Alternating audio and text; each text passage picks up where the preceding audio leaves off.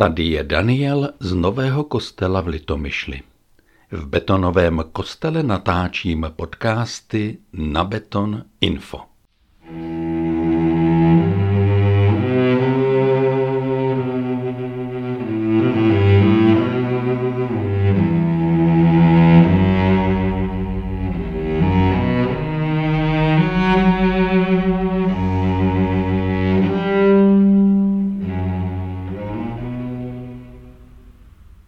Na začátku listu židům, nebo jak říkáme někdy hebrejům, se ve studijní Bibli čte toto. Mnohokrát a mnoha způsoby mluvil kdysi Bůh k otcům v prorocích. Na konci těchto dnů k nám promluvil v synu, jehož ustanovil dědicem všeho a skrze něhož učinil i věky. On je září jeho slávy a otiskem jeho podstaty. Všechno nese svým mocným slovem. Když skrze sebe vykonal očištění od našich hříchů, posadil se po pravici majestátu na výsostech. Stal se tím vznešenější nad anděli, čím význačnější jméno dědičně obdržel. To jsou první čtyři verše první kapitoly dopisu Hebrejům. Dědictví Bible kralické je veliké. Je dobře, když se o té knize mluví. Tak velký vliv na český jazyk, na dějiny jednotlivých oblastí a rodin, to nelze přejít. Naše generace zná Bibli kralickou v plastových deskách. Pravda, Poměrně rychle se blok listů z těch plastových desek vytrhl. Takové Bible se tiskly kdesi v Holandsku. Podobně tomu třeba nový zákon doktora Petru, někde z Vatikánu, se tiskl a vkládal také do plastových desek. To vám byl poklad. To totiž byl nový zákon v docela srozumitelné nové češtině. Mnoho tyto knihy vydržely. Proto si dovolím říct dnes jako nadpis toho, co tu říkám, polymerované slovo boží. Ale nechci mluvit o těch plastových deskách.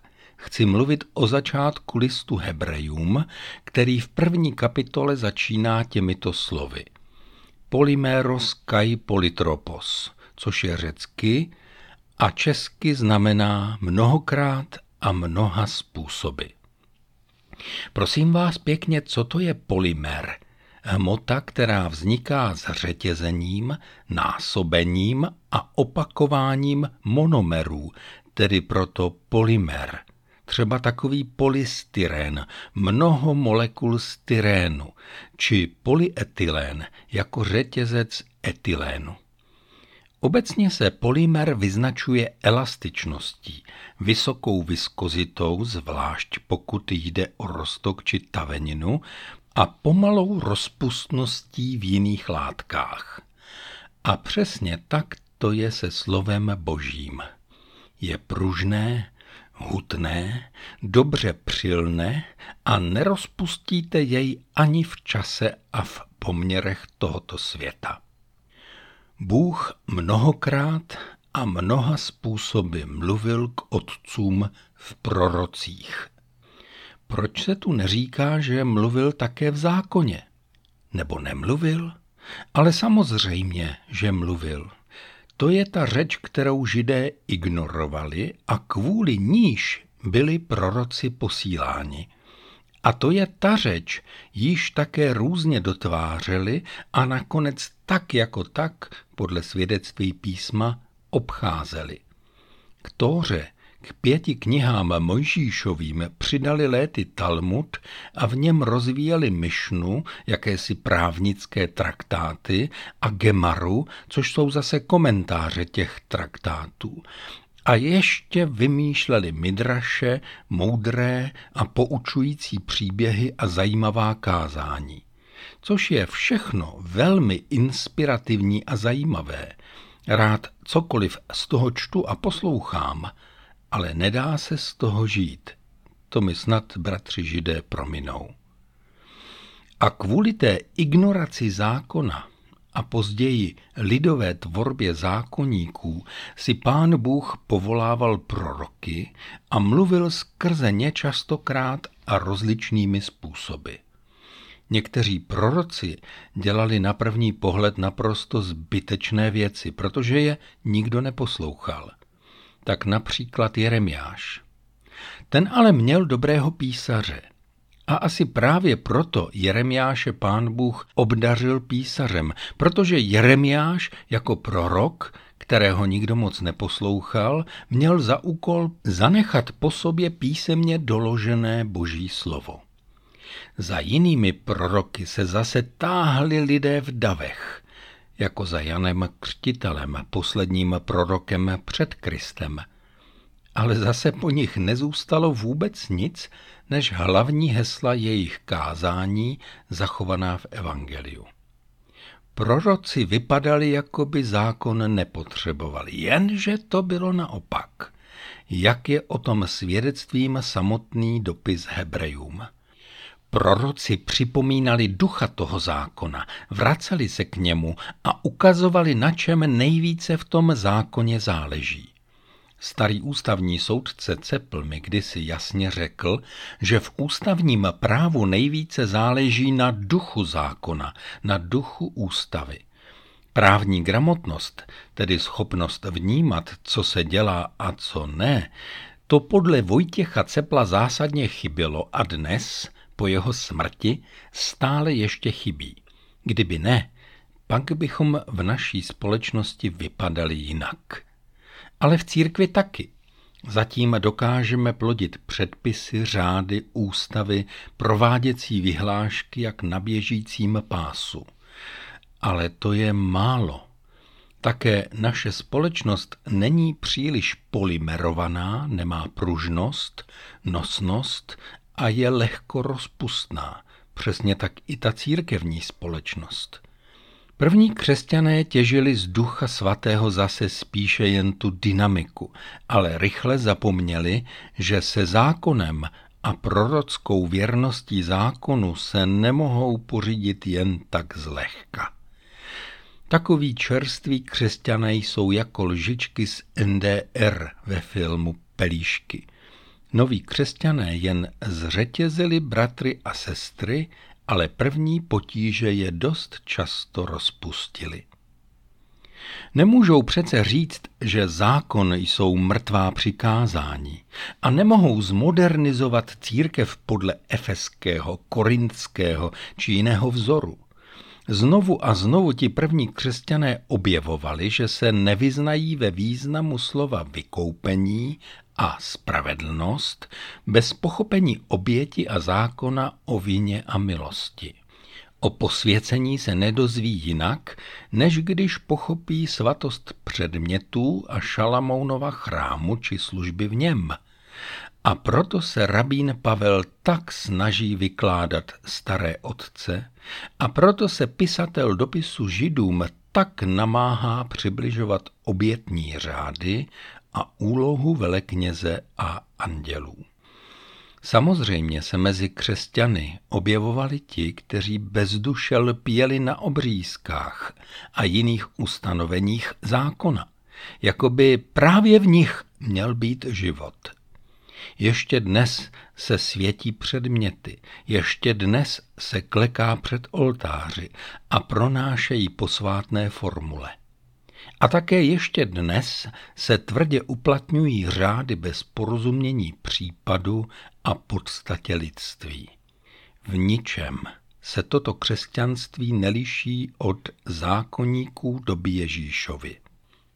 Pán Ježíš takovým lidem říká, zkoumáte písma, protože se domníváte, že v nich máte věčný život, ale právě ona svědčí o mně ale nechcete přijít ke mně, abyste měli život?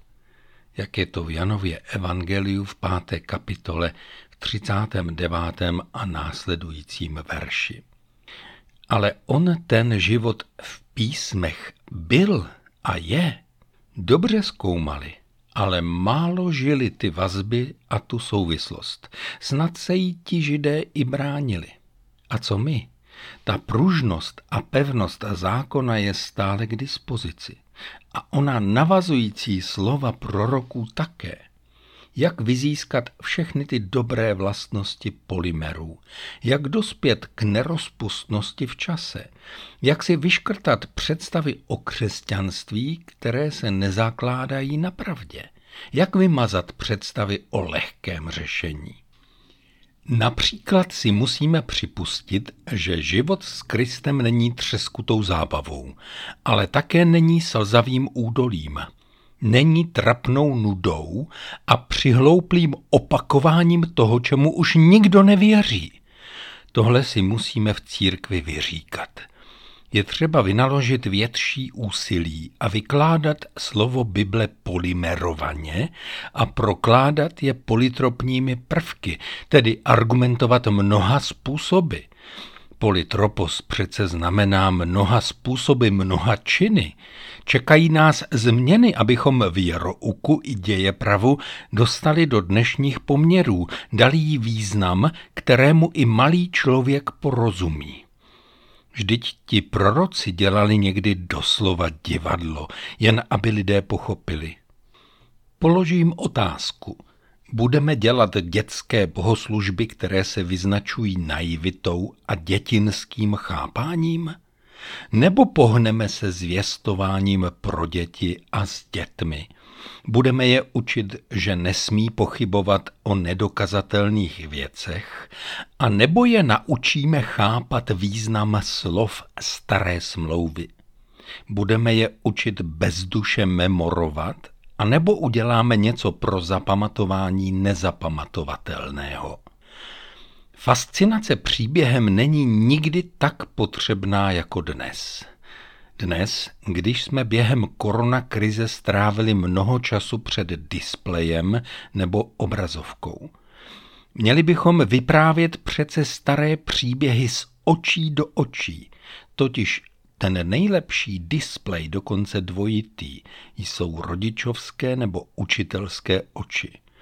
Proto najdeme něco, co by mohli děti dělat s námi, dokonce při bohoslužbě, kterou kazatel či kněz učitelsky připraví. Chléb a víno může nosit tatínek či maminka, dítě může lámat chléb, dokonce ho podávat. Na tohle nejsou třeba posvěcené ruce. Jinde zase dítě může nosit ubrousek a otírat kalich či dolévat víno. Prostě být spolu a žít spolu i v těch nejsvatějších a nejtajemnějších věcech. Prorocké slovo je skvělé, ale nestačí. Potřebujeme více.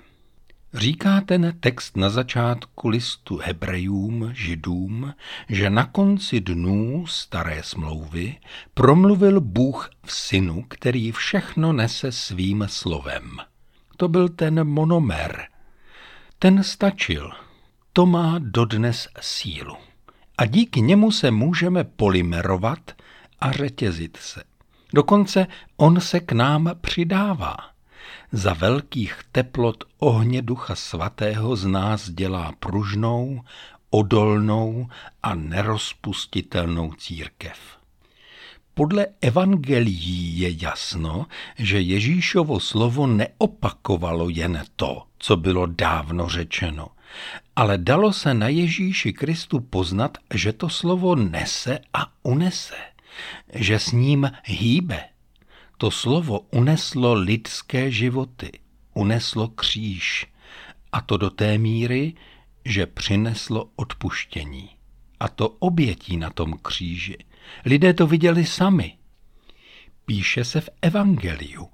A stalo se, že když Ježíš dokončil tato slova, byly zástupy ohromeny jeho učením, neboť je učil jako ten, kdo má pravomoc, a ne jako jejich učitelé zákona. Tak je to v Matoušově evangeliu v sedmé kapitole. Vše unesla Ježíšova krev prolitá a tělo obětované. To si rádi připomínáme u prostřeného stolu s chlebem a vínem a budeme tím procházet i při studiu listu Hebrejům či Židům, jak jste zvyklí říkat.